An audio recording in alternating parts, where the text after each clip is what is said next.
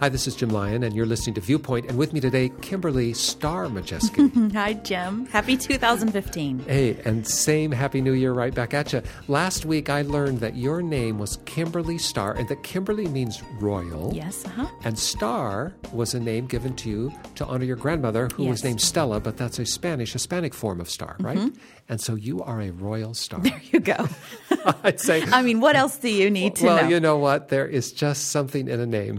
and we've been talking about in this new year how powerful new life can be because we're mm-hmm. all looking at a new year that's untouched. It's like a field of fresh snow. Nobody's walked on it yet. And Yes. while we're a few weeks into January already, still the year in the main waits before us.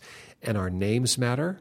How we proceed depends a little bit on how we see ourselves and what others have called us. Mm-hmm. And you're especially tuned up to this particular emphasis right now because you and your husband, Kevin, at the end of last year were able to adopt a newborn baby boy. That's right. His name is Maximus Logan Majeski, and we are so thrilled to have him in our home. This is going to be a crazy, beautiful, different way of living than ever before in this new year. And I'm going to guess that there are many adjustments being made, but all of them are filled with joy. All of them are filled with joy. You know, January, New Year, happens to be my husband's very favorite holiday and season because it's fresh. Um, because he can clean out the clutter and put away all the Christmas paraphernalia and start new uh, ways of keeping things organized. I mean, he just loves those kinds of things, new initiatives. And uh, so this year it's going to be different because all of that will be oriented around a tiny little baby and what he needs and what's good for him. And as you look at Maximus and you're thinking about a lifetime now in a way that you might not have otherwise, mm-hmm. because you look at this little baby, I mean, he's just a couple months old, mm-hmm. and you know that there's this whole life out there. What's it going to be? In the same way, we're all looking at this year. It's just a new year, and there's mm-hmm. this whole year out there. So much What's it gonna potential. So much potential. Sometimes it's scary when you're a new parent. What's going to be like? How do I protect my child? Do I make mistakes? What mistakes might I make? Same way, looking at the new year, a little scary. Do I mm-hmm. take any chances? What might go wrong? And yet, when you think about what can go right, mm-hmm. oh, life is worth living. Well, no matter what our age and no matter what our station of life at home, whether we're raising children, never had any, or are still waiting for some, we all need to know that we have the power to make choices. Sometimes people think, well, a child can't really make a choice. Mm. But not so. and the scripture has a great narrative, a great history of a young boy who made some choices. When we come back, let's talk about new life, baby Maximus. Oh, yes, and a boy named Josiah mm-hmm. who changed his world.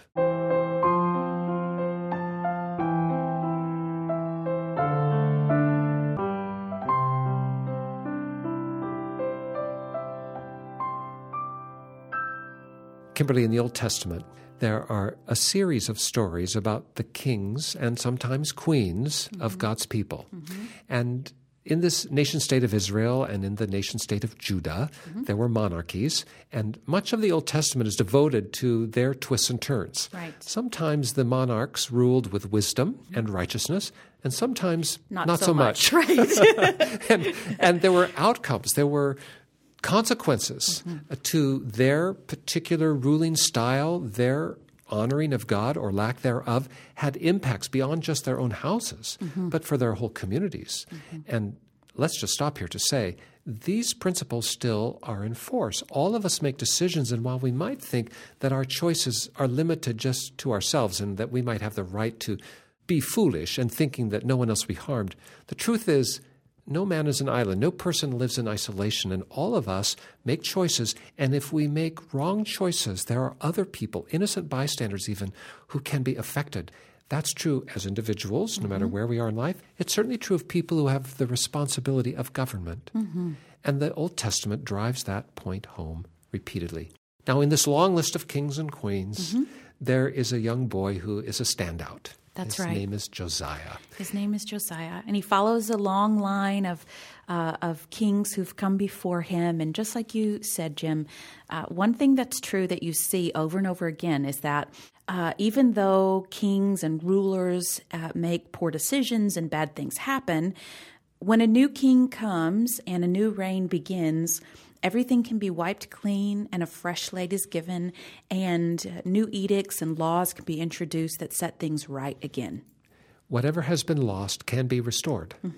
And if there is something unjust, it can be turned around and justice can reign again. Right. And Josiah's story has a little bit of all of that. He's an example of that for sure. Today, as we're talking about children, and you as a young mom with a newborn boy, let's read Josiah's story. It's just three brief verses. I mean, there's more narrative about Josiah, but Sure. this sets the stage. This is the framework of his life. It's found in the second book of Chronicles in chapter 34, verses 1 to 3. What does it say? Josiah was eight years old when he came to be king, and he reigned in Jerusalem 31 years. He did what was pleasing in the Lord's sight and followed the example of his ancestor David. He did not turn away from doing what was right. During the eighth year of his reign, while he was still young, Josiah began to seek the God of his ancestor David.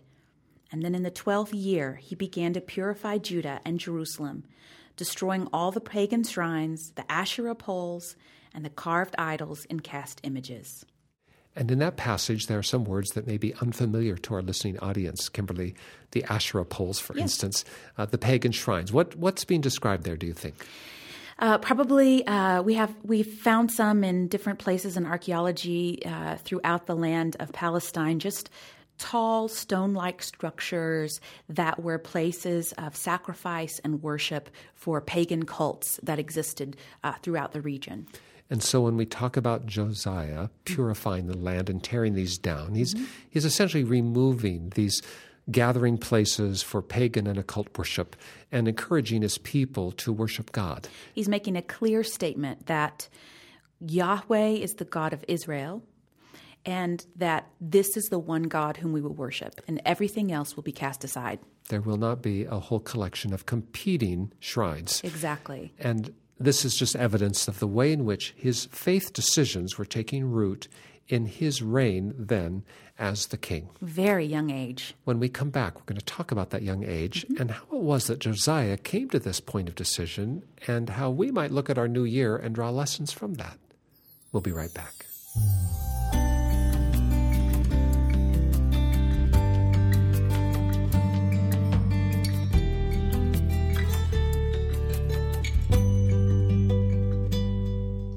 As you're listening to Viewpoint today, you might think of a question or have a comment you want to share. Maybe you'd just like someone to come alongside and pray with you. We want you to know that we're always glad to hear from you. And you can dial us toll free 24 hours a day and seven days a week. This is the number 1 800 757 VIEW. That's 1 800 757 8439. We also have an online website, cbhviewpoint.org. You can check us out online, also send us an email. Or you can write me a letter using the post office. Just address it to Jim Lyon, Viewpoint, Post Office Box 2420, Anderson, Indiana 46018, USA. Josiah. He was eight years old when he became the king. And uh, he was eight years old and a child boy king, and his family had been pretty much a dysfunctional mess up. Uh, Yeah. He was he was hidden from his grandmother, who was pretty much a bad apple, and she did a lot of wrong things and wreaked havoc in the landscape. In the end, though, she dies, and his uncle, who was a godly man, had hidden Josiah and protected him. And he's now trotted out to become the king. And so our text that you just read, Kimberly, helps us understand that Josiah was royal. Oh, just like Kimberly. yes. and by his station in life, he becomes the king at eight years old. And then we see that in the eighth year of his reign, so the presumption is eight years after he's crowned king at Right. the age of eight, so now he's 16 Sweet 16. he makes a decision to seek the God of his ancestor David. Now, David is always elevated as as the, best king, the example, the yeah. example king. So when the the historian of Chronicles is referring to seeking the God of David, it's the highest praise that could be Mm-hmm. That's given. right. He's really looking for the real deal with God, and and Josiah's making the decision at sixteen. First, let's observe that many 16 year olds do not seem competent to make life altering decisions. I mean, honestly, we look around the world sometimes and we patronize or condescendingly look at teenagers or even mm-hmm. preteens and think they don't have the capacity mm. to make a decision like this. Or how often have we heard someone say, Well, when I was 16, I did this, but I didn't live up to it? Mm-hmm. But I think it's possible, even as a teenager and even before you're in the teen years, it's possible to make a life altering spiritual decision that can determine the course of your life. You know, Jim, I, I know some 16 year olds who are so devout and who are so on fire for God that I think, my goodness, what incredible leaders and what hope there is for the church. I work with college students mostly, uh, and some of those students that sit in my classrooms are some of the best Christians I know. And I feel so confident uh, because of their beliefs, because of who they are as people, because of their character, because of their stories, and the way that they view the world, that they're just going to live into maturity and wisdom and do great things. Well, and I know that I was 12 when I made a definitive decision hmm. to follow Jesus. You know, at 12 years old, I really didn't know which end was up about a lot of things in life. and I have not always lived up to the highest calling of my decision then. But I promise you, my life was changed then, and the course of my life was determined then because I made a very intelligent and thoughtful decision based on the knowledge I had at the time mm-hmm. that I wanted to be a man after God's own heart. Mm-hmm. And I'm just bearing witness to the reality that we must never disparage or diminish or somehow ignore the capacity of a child no, or right. a teenager to be moved by the Spirit of God to make a decision mm-hmm. that can change everything. And Josiah is proof positive of that. Mm-hmm. 16 years old, he's the king. He can do what he wants. He could be a spoiled brat. He could demand this, demand that. And yet somehow the Spirit of God was working in him and brought him to a place not of hubris and not of self indulgence, but to become a godly king after the order of David. Yeah. And I think about Jim, if you read the record and the, the kings that precede him, you know, just before him is Amon, and before that is Manasseh. And so you have these kings who are remembered by the historian here as wicked. Uh, who did all the wrong things. And so there has to be for Josiah some sense of being reared and being taught and being aware of the ways that these kings had ruled that had been uh, troublesome, that had brought horrible uh, results, that had not been good for the people of Judah. And to kind of look at that and to decide for himself no, I'm going to go this way. I'm going to follow God and I'm going to honor God with my life and believe that that will in turn help us as a people prosper and be good.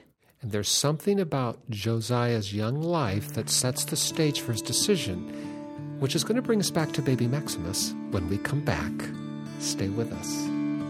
Take my life and let it be consecrated,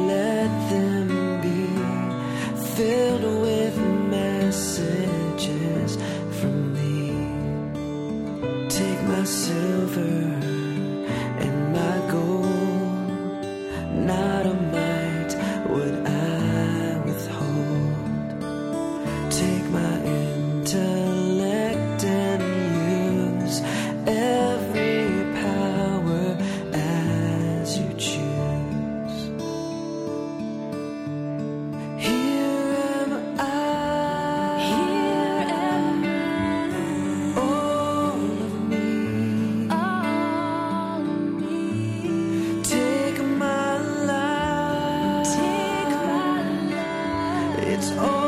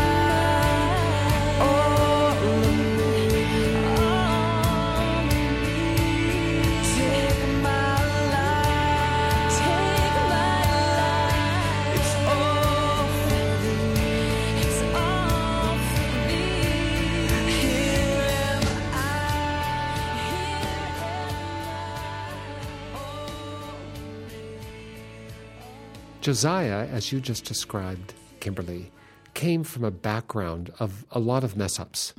the kings that preceded him, even his own grandmother, these were not people who had wisdom. Hmm.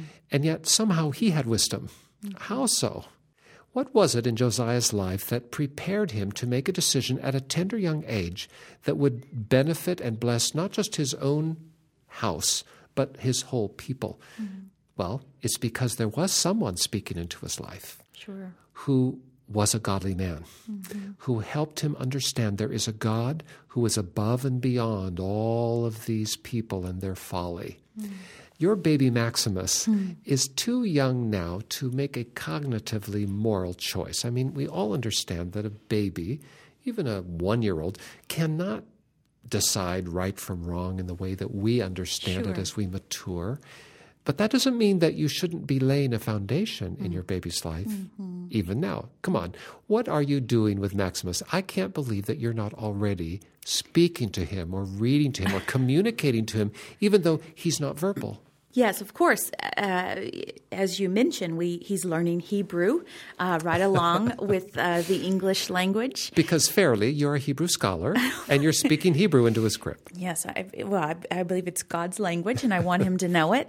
Uh, he's he's heard uh, me read um, from some of the classics to him. Right, he's been exposed to Tacitus already, and uh, to the story um, of the twelve emperors. I'm not sure it's his taste, but I want him to. Um, they say, you know, it's just never too early to start helping them develop and to to be giving them information. They're little sponges, and so I want him to have that and to to be able to be equipped when he does reach the age to make good decisions.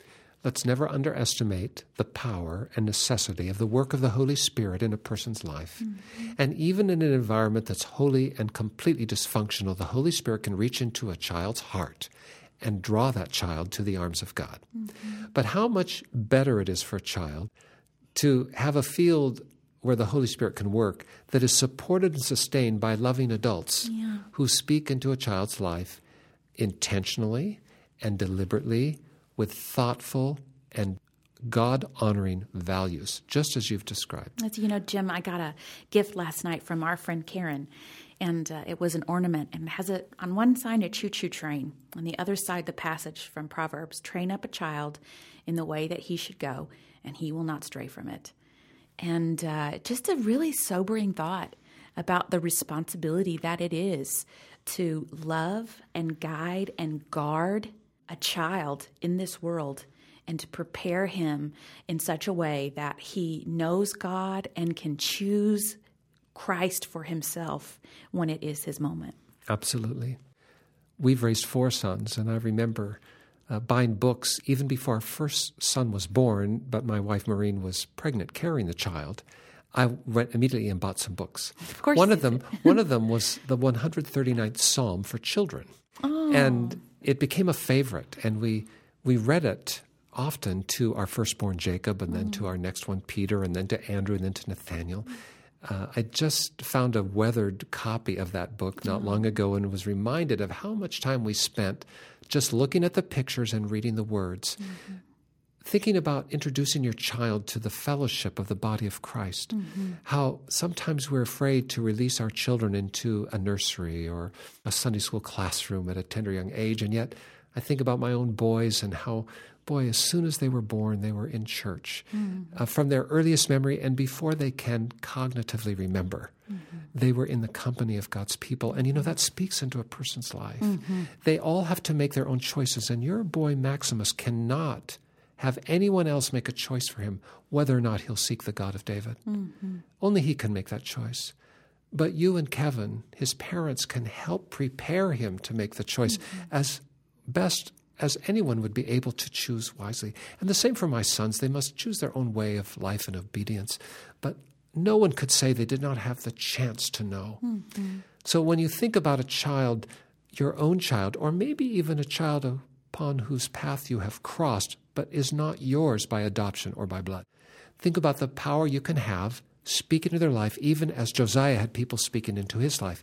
Which brings me to, as this new year unfolds, think about investing yourself in a children's ministry, perhaps, in a mm-hmm. local church, or even in a public school, or maybe in some kind of tutoring relationship where you have the capacity not only to speak mathematics or science or history, but you can speak values and faith and the presence of God into a child's life. All of those things are woven together, mm-hmm. threads, into a fabric that then prepare the child to make a choice. Josiah made a choice. And our hope is that more and more people, as a new generation rises up, will make a choice to seek the God of David, Jesus, the Son of David, the very person of God in human form. That's who we hope they will meet. Which brings us to the outcome of Josiah's choice. Yes. He's 16 years old, and okay, we get it. He's the king. He can make changes happen. Well, and it's what you just said, Jim. Very interesting to see here that he is king because of um, the family into whom he's born. But he makes redemptive choices because of the influences in his life for the good. And those choices made a difference. Yeah. And sometimes we don't think we are empowered. I'm not the king, I can't make much difference. But no, no matter who you are, no matter what age you might be, no matter where you are, if you choose to seek God, He will use you hmm. to change the world into which you walk. You may not be in a position to tear down pagan shrines, but you are in a position to speak words of blessing and life and hope into someone else's journey. You are in a position to stand up for a just cause. You are in a position to bring life and the knowledge of God into an environment that otherwise would not have such a chance. Never underestimate what you can do. Josiah was just 16. And a few years later, he begins to turn the world upside down. Mm. We have a new year set before us. All of us do. Now, you may not be just 16, you may not be 12, you may not be 25, and you may be an old guy like me, but no matter where you are, you have a chance to make a choice this year to seek God. You know what we see in Josiah's story, Jim, is so profound because first he steps into this position of authority, and when he's given the opportunity, he tears out and um, puts down all that would uh, hinder or keep his people from worshiping God. And then later in his reign, if we had read down through Chronicles, uh, under, it's under his reign that they find the book of the law uh, and they uh, uh, remember sort of who they are in God and rededicate, recovenant themselves to God and to God's law. And so all of these good and um, right changes come out of this life that has been given over to the purposes of God. And just like you say for a new year, uh, we see here the cleaning out of what was old and the start down a new path, and then choices for good and rededication of a life and of really a nation um, before God. And it won't always be easy, but it can be done. And I have to believe that Kevin and Kimberly Majeski, looking at their little boy Maximus, imagine that someday he'll make that choice. And that as he does, he'll live up to his name and be strong. And that the world around him will be better because he walked in it. And that's what we long for all of our children to claim. Oh, sure. And it's not just for our children, it's for us too. And this year, this new year, this bright, wonderful new year upon which the pen has not yet been put to the page, you can make a choice to seek God, and then He will lead you to change the world. Pray with us. Our Father, we're so thankful today for this new year. And even though a few weeks have already passed, we're thankful for all the months that still wait. Lord, we pray that we will seek you, that we won't seek fame or fortune or comfort or ease, that we won't seek things that simply bring us pleasure, but that we will seek the highest and the best, that we'll seek you, and that in finding you we will know life, we will know fulfillment, that we will be clothed by hope, and that we will walk with light and love, that we will see you in Christ, knowing that He is your word become flesh. We surrender our lives into your hands. We seek your forgiveness by the work of Christ on the cross, and we ask that you'll make us to be new and fresh, born again. And we pray, Lord, that as we seek you this year, you will open our eyes to the ways that we might change the world for the good and bless others too. And in all of this, may we be blessed. Thank you for the story of Josiah. We pray for the children who are within the sound of this mm. voice and for those who hold those children, mm. that your blessing and favor will be on them too. And we pray in Jesus' name, amen. Amen. If you'd like to talk to us this week about your new year, about your children, or about anything else, give us a call. Dial this number 1 800 757 VIEW. That's 1 800 757 8439 24 hours a day and 7 days a week. We're by the phone. We're ready. We're anxious to talk to you. Or if you're online, visit our website at cbhviewpoint.org.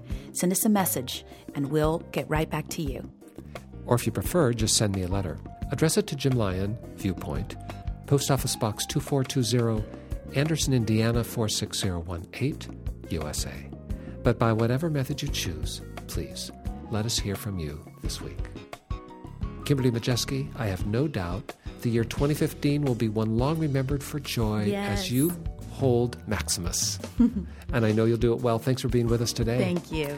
And we thank all of you for tuning in and coming alongside. We hope you'll join us again next week as we start a new series here at Viewpoint. And until then, for all of us at the Viewpoint Ministry team, for all of us at Church of God Ministries, which is the host of our broadcast, this is Jim Lyon. Happy New Year, and stay tuned.